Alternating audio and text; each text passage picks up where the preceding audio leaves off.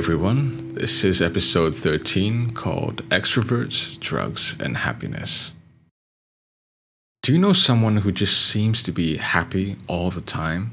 They're smiling, chatting, and laughing often, plus, they're sociable and fun to be around. It's almost as if they unfairly experience more positive emotion than everyone else, which, funnily enough, happens to be true.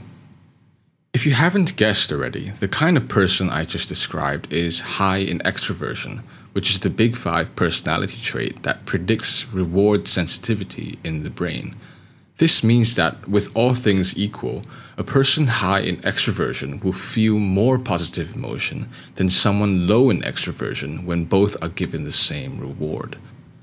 For extroverts specifically, this reward sensitivity is associated with higher levels of sociability, which in turn is linked to improvements in well being. As great as that sounds, it's not all just fun and games. While people high in extroversion do tend to be happier, they also tend to be more impulsive, risk taking, and narcissistic, particularly the grandiose type, which I've explored previously. I also think that these sorts of people can be more likely to get addicted to drugs, though I haven't read any research proving this specifically. However, it does bring to mind a story from Mark Manson, the best selling author blogger, about his friend John, who seemed like he was always happy and excited, but was actually addicted to cocaine, and his personal and family life ended up a complete mess. But how could extroversion possibly be related to drug abuse? Earlier, I mentioned how people higher in extroversion are more reward sensitive in their brains, which is linked closely with the neurotransmitter dopamine. Scientists previously thought of dopamine as the pleasure molecule, but recent research shows that it's more about the reinforcement of behavior towards a pleasurable reward rather than the reward itself. Think of it like the difference between wanting and liking. What drugs like cocaine do is cause an unnaturally large buildup of dopamine in the brain, which then strongly reinforces the behaviors that led to the pleasurable high of snorting that line of coke, teaching your brain to seek that experience again and again.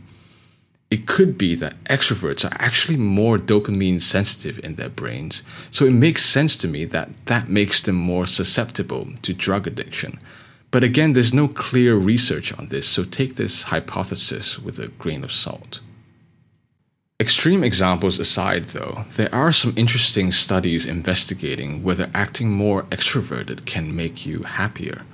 One study instructed 131 university students to either be more talkative, assertive, and spontaneous, or more deliberate, quiet, and reserved for one week, and they found that well being increased in those acting more extroverted, but decreased in those acting introverted.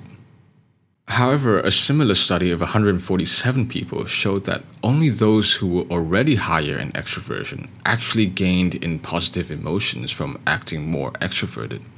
The natural introverts, in comparison, had weaker increases in well being and actually felt worse and more inauthentic by trying to pretend to be extroverted.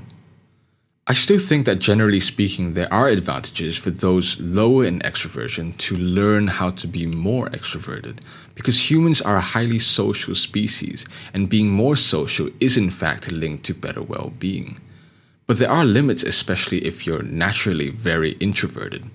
Also, being highly extroverted can bring about its own problems like impulsivity, narcissism, and possibly even drug addiction. That seems to be the reason why, when it comes to the big five extroversion trait, most people fall around the middle, a balance between being both extroverted and introverted. The life advice for me people high in the big five extroversion trait seem to be happier, but being highly extroverted can come with its own problems. People low in extroversion could possibly benefit from acting more extroverted at times, but only to a certain limit.